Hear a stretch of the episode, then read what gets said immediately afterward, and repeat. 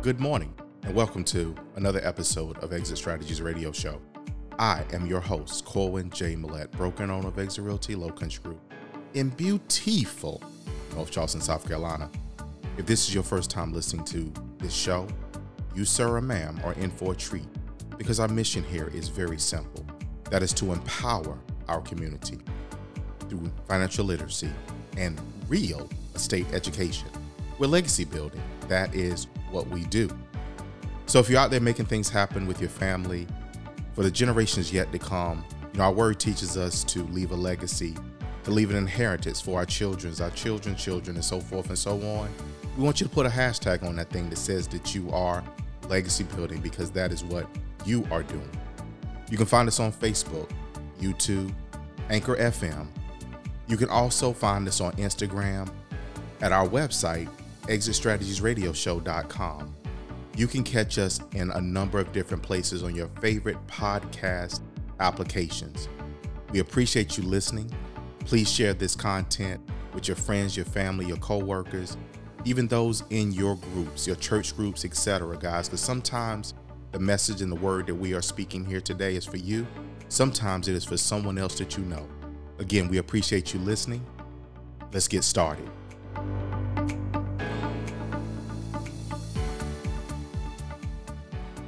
Good Saturday morning and welcome, welcome to another episode of Exit Strategy Radio Show. I am your host, Corwin J. Millett, broker owner of Exit Realty, Low Country Group in beautiful North Charleston, South Carolina. Guys, y'all know it. Y'all heard it. Y'all hear me say it all the time, but I'm still to let y'all know who I is and whose I am. Yeah, y'all got to catch that right there. Now look here. We got an, an amazing show. I kind of prepped you guys the last week or two kind of leading into this. I'm extremely excited for this conversation that we have set for today. We managed, guys, to go get our, our partner, Josh Dix from the Charleston Trident Association of Realtors, the government affairs director over there, guys, to come and join us here today. So, Josh, good morning, and how are you doing? Doing great. Thanks for having us. Looking forward to, to chatting more about this study. Awesome. Awesome. So, last couple of weeks, Josh, I've kind of prepped, if you will, our group our people, if you will, our listeners on the housing study recently that was commissioned by the Charleston Trident Association of Realtors. I believe some other organizations involved.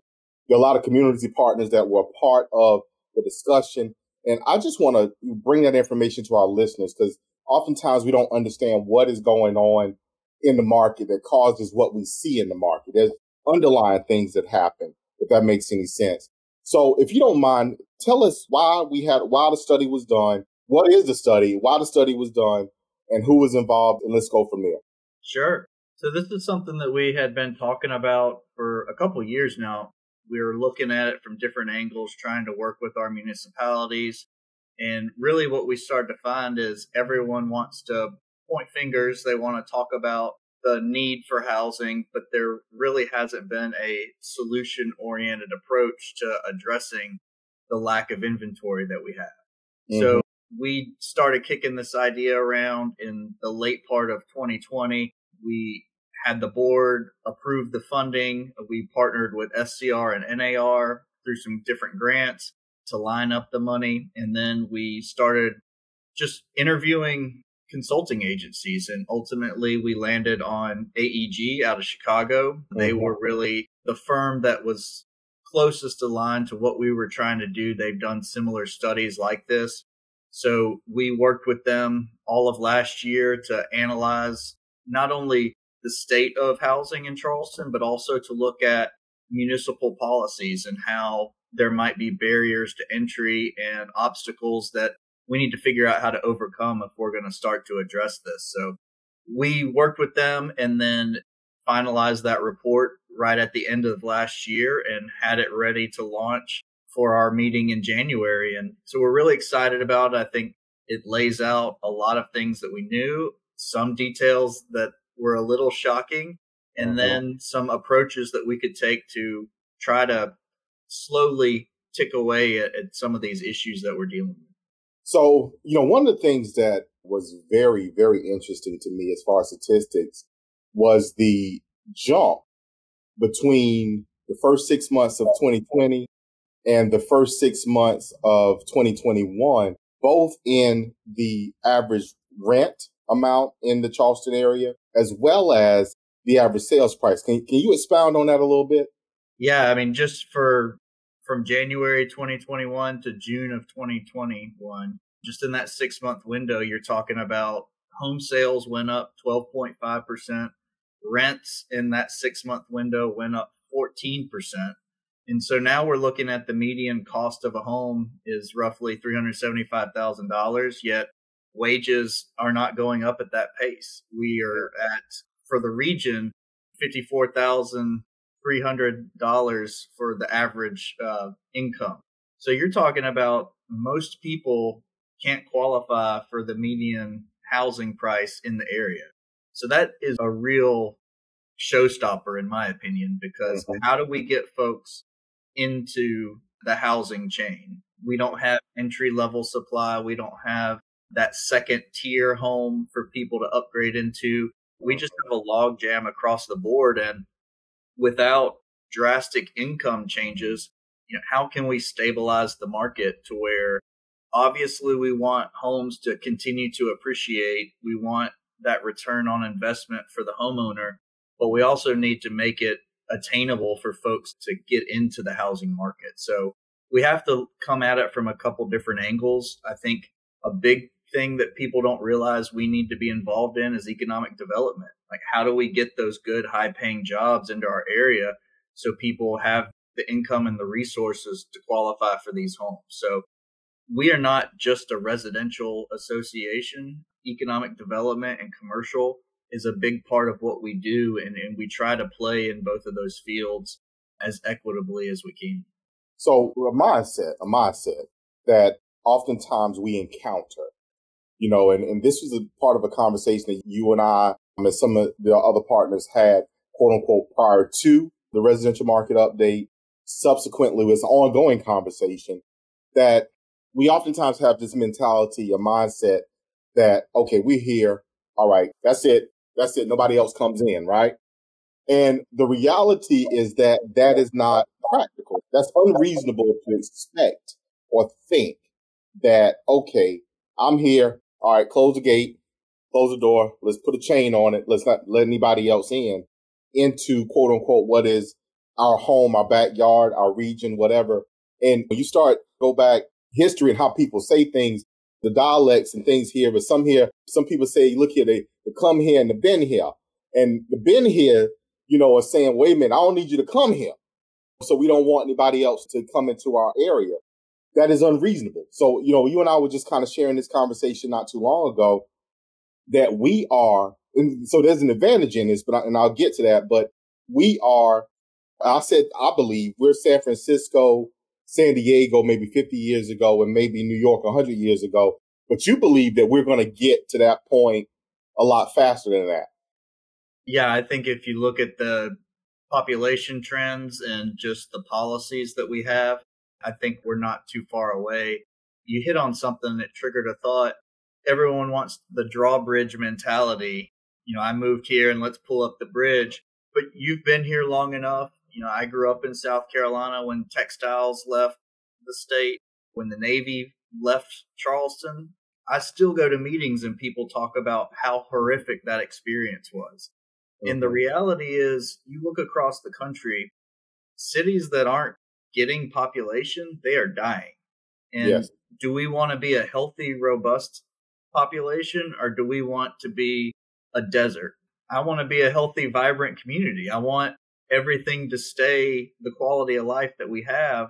And on top of that, we have very low taxes. You look at those communities where they're vacating, the way they balance the budget is by raising taxes. And so, mm-hmm. What's the happy middle? Do you like low taxes and low intrusion on your property, or do you want more government intervention? So, I think we have to really have a conversation within ourselves about what type of community do we want to be? Do we, you talk to people who are moving here, they're leaving the high tax areas. So yeah.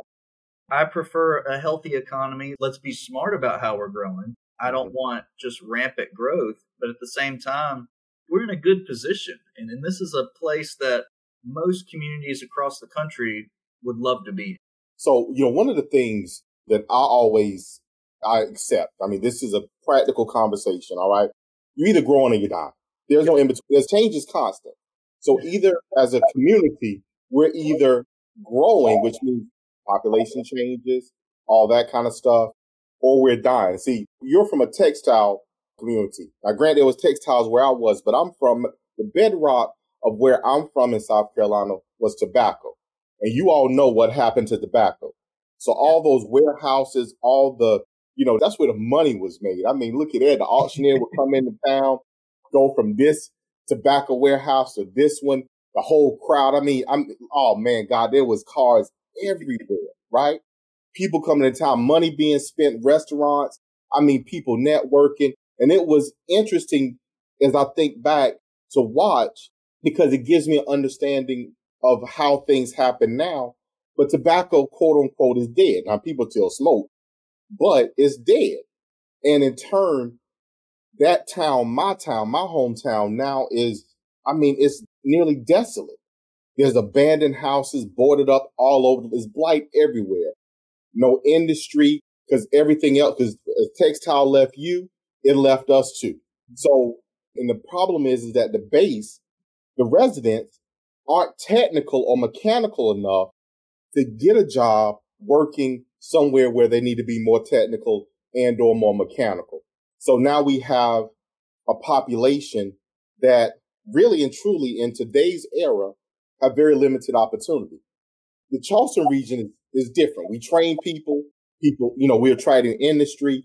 So that makes us more vibrant, that gives better paying, higher paying jobs. But yet and still we have obviously through supply and demand an affordability issue. So how do we address, what are some of the things you think we need to do to address that? Well, you have a, a couple different philosophies. I really think that we have to decide what type of community do, do we want to be. You know, we have a land issue. We can't grow to the east of us. We're bordered by an ocean there. Yeah. So, mm-hmm. do we want to continue having sprawl? You know, single family, the traditional home, or do we want to look at denser, walkable communities? a big problem that people complain about when I'm at meetings are the traffic, the congestion, the stress on our network. Well, that's because people can't afford to live close to where they're working. So we really need to look regionally at these job centers. How can we get housing in a smaller space, not square footage, but just in an area? Like, how do we get denser communities and get folks off of the roads. I think, you know, that would be a big answer to addressing some of the issues that we're having. Charleston was built on a walkable city. That was a very dense community. Everyone could walk to where they had to go. We had duplexes, quadplexes, different variety of home. It wasn't just your single family home. And I think we've gotten away from that. And, you know, that's a big problem of the 20th century was looking at that type of home, the American dream with the white picket fence. But that's not how a lot of these old communities were built. And, and we need to really get back into that kind of diversity of our housing stock because not everyone wants a single family home. Some people like condos and that type of home, especially when you look at not only the millennials, people entering the housing market, but you look at our aging membership and folks who are retired, they want out of that 3,000 square foot home and into something more manageable. So we have two demographics that want the same product, but we don't have that product showcase in our market. So those are the types of things that we need to start talking about zoning changes, allowing for a diversification of our housing inventory. You know, those are the types of things that I think we have to start talking about. You know, this concept is what's called the missing middle. It's something that we've been researching the last couple years. It's something that we are preaching to our city and county councils. And I think you're starting to see some momentum. There's an understanding from the planning community that this is the type of housing of the future. you know, it's funny because you have to look at the past to, to see how we go forward. And that big missing piece of our inventory that I think hopefully we'll be addressing in this next year with some zoning changes and things like that. Awesome. Josh, we're going to take this quick pause right here, guys. Our listeners, if you guys would hold tight, you know how it is. We got to pay the bills right here. So we got to drop some commercials in right here. But look here, we'll be right back.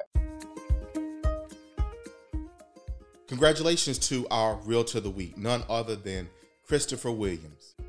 You can reach Chris by dialing 803 468 9332 or text K Williams, that is K W I L L M S to 85377. Again, to 85377. Y'all give Chris a holler now. Guys, and we're back. Second segment, Exit Strategies Radio Show. Thank you so much for joining us for being a part of quote unquote the exit exit family. Let's just make that broad. Exit low country group, everything, right? So look, we having a, a dynamic conversation. I want to get right back into it. We have Josh Dix with us, the Charleston Trident Association of Realtors, the government affairs director over there.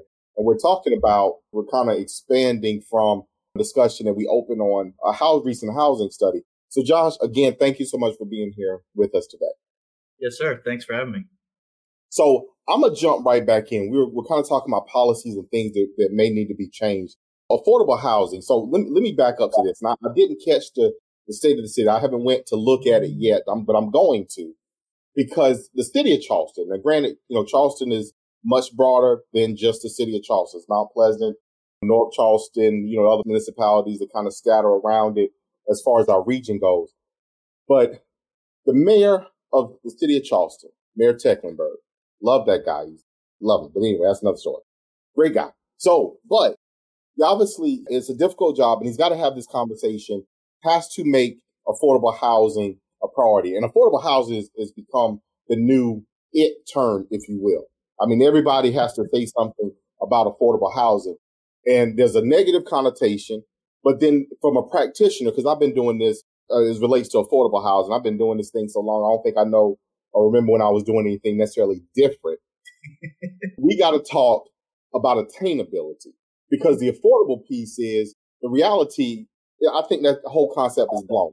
One of the challenges you were talking about this, I wanted to make sure I got that up because we need to kind of incorporate that in. But the other thing that you were talking about is how we move people. Now, you know, I, I remember I was part of a delegation from Charleston, um, from our association a number of years ago. And we went to Charlotte and looked at their light rail system. They have a great light rail system there, commuter rail to get people from the outskirts into downtown and into where they need to be, etc. Light rail in Charleston. Your thoughts? How does that impact housing and how does that impact housing affordability? Well, you know, I think light rail would probably be the future, but the immediate near term, the low country rapid transit, the COG and CARTA and our municipalities are partnering on, you know, that's coming next year. Look, okay. rapid transit, the line has been dedicated. We are working through some of the mechanics of it. But you look at North Charleston, for instance, there are nine stops in the city of North Charleston of 13, I believe, 13 or 15 total stops. So a majority of that chunk is happening along the Rivers Corridor in North Charleston. We went through Mayor Summey and City Council. We rezoned all of Rivers Corridor to what's called transit oriented development. And that will allow development, mixed use of businesses, residents along Rivers Corridor to support that line. So that is going to be key to addressing the attainability issue that you just mentioned, but also how are we moving people? You know, that is a dedicated line from Summerville to downtown Charleston. It's estimated that it'll be a 45 minute route, including stops. We're talking about you're not sacrificing an entire day on the bus to get from Summerville to Charleston. We're talking about a manageable piece of time that we have now. Mm-hmm. And if we can eliminate some of those transportation costs for people, hopefully that adds to their pocketbook and allows them to start to save, build some equity, look at buying a home and maybe they don't want to rent forever. So low country rapid transit is happening. 2023 that is supposed to come online. And we're in a good position to have the right type of zoning to support the ridership. And I think that will start to address a lot of these concerns that we're seeing because you're absolutely right. It's not just about getting people in homes, it's how do we move them from jobs to home and back and everything else. Mm-hmm. Yeah, and that, that's that's something that obviously in our community that that we really really struggle with. The more people we get in, I've heard so many times uh, from people that you know we may be working with or or with who are who've been here. Where did all the people come from? Well, they're moving in from other cities. Charleston's a great place to live. We touted. Everybody knows Charleston is a great place to live. So here they come, which why should we be surprised? So in turn, you know, we definitely need to look at ways to address that to help make the transition, the movement of people easier within our community to help alleviate. And granted, our rush hour, I mean, if you've ever in DC, going yeah. through DC, Virginia, Maryland, New York, anywhere else, if you will, Atlanta driving in quote unquote the hours of what's considered to be rush hour. Man, look here, this ain't nothing. No. I mean, nothing. And that stuff, look here, you can't out on the side of the road making s'mores, um, waiting for the car to move, yeah. you know? But again, nonetheless, it is what, where it is. And we have to one, we got to educate ourselves. So that's, that's the piece that I really struggle with within our profession, within our industry. We got to help the consumers and educate the consumers. So we lack at times that education within the industry. So what can we, I'm to get off of that because if you're, if I'm a consumer, if I'm a, I'm a, you know, mom and pop, I own this house or maybe I own a business here in town, whatever it may be, I've been here. What is it that I can do to help or what do I need to know so that I'm better prepared mentally for what is yet to come? Yeah, I mean, I, I think when you talk about transportation, I'm sitting here listening to you and thinking, you know, we talk a lot in politics about you can't change the outcome at the ballot box until you change the hearts and minds of the people.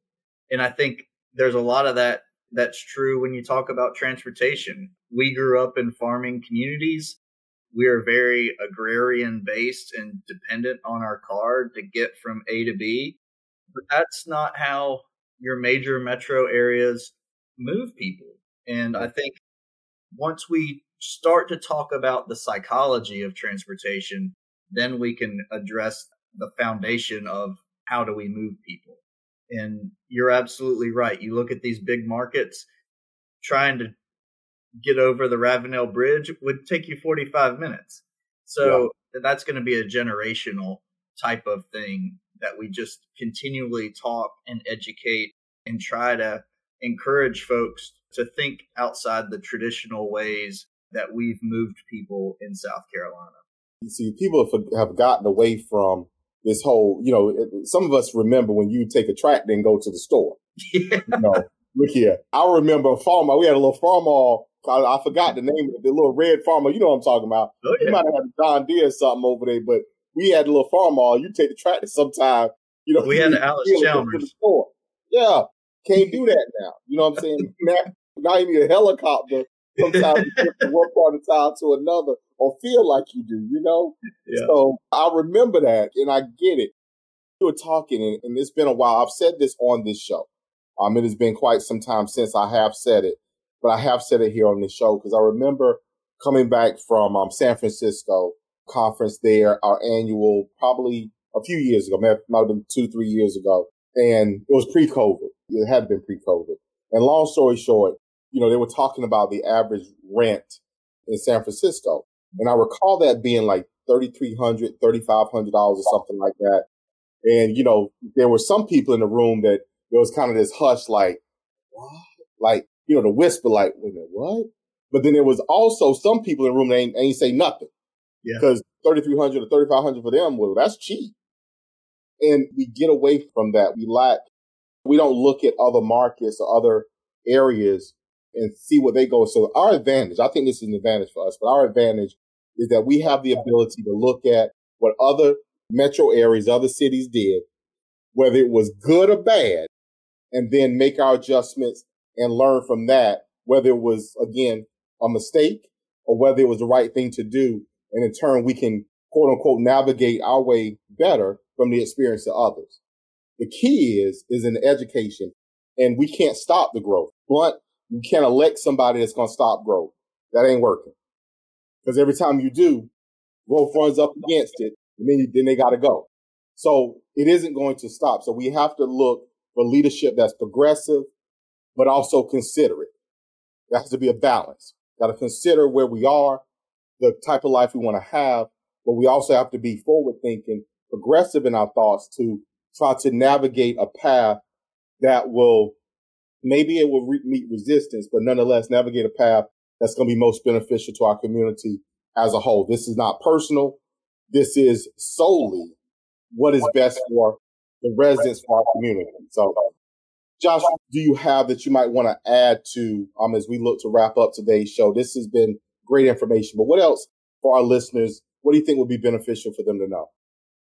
I mean, I think we could talk about this for several sessions. Um, yeah. Know, if you got more time, but I think just context is key. You know, you look at the region, we need roughly 16,000 units just in the affordable range.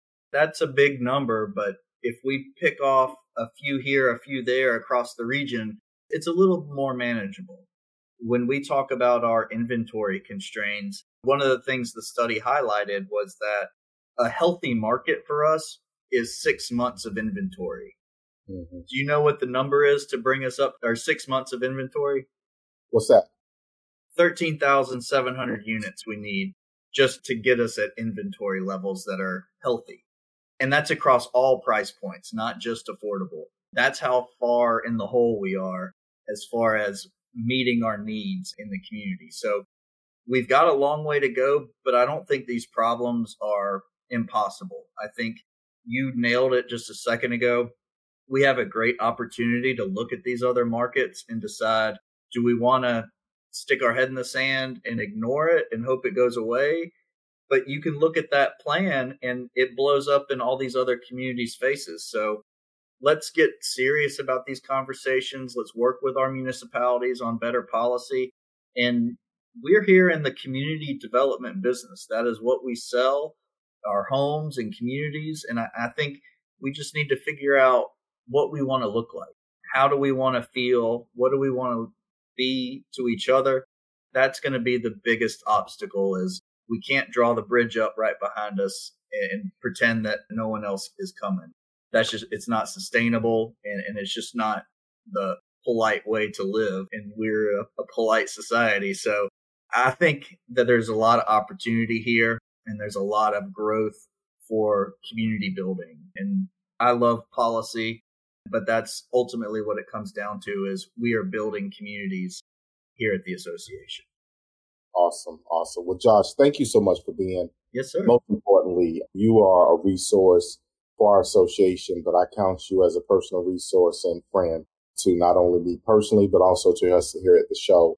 So thank you so much for taking time out to delve deeper into a discussion about the impact that we need to make on our community here in the Charleston region in order to reshape or to better shape it, let's that way. So for our listeners, guys, thank you so much for tuning in. Guys, you know, we didn't get you a bunch of bunch of, of breaks in there, but thank you so much for being tuned in, for listening. And most importantly, thank you for being a part of the Exit Strategies radio show family, guys. You know, I say I love you. You know how many times I say it, but I do love you. And we're to see you guys out there in the streets. Guys, that was a great show today, and we thank you so much for taking the time to listen to Exit Strategies Radio Show. My name is Corwin J. Millett. Yes, that is me. And I thank you from the bottom of my heart for tuning in for today's episode. Exit Strategies is my baby. It is how I give back to our community. It is how I foster goodwill, spread good news, and trustfully help you get great results. Guys, as I always say to you, as I always say to you, I love you, I love you, I love you. And we're going to see you guys out there in the streets.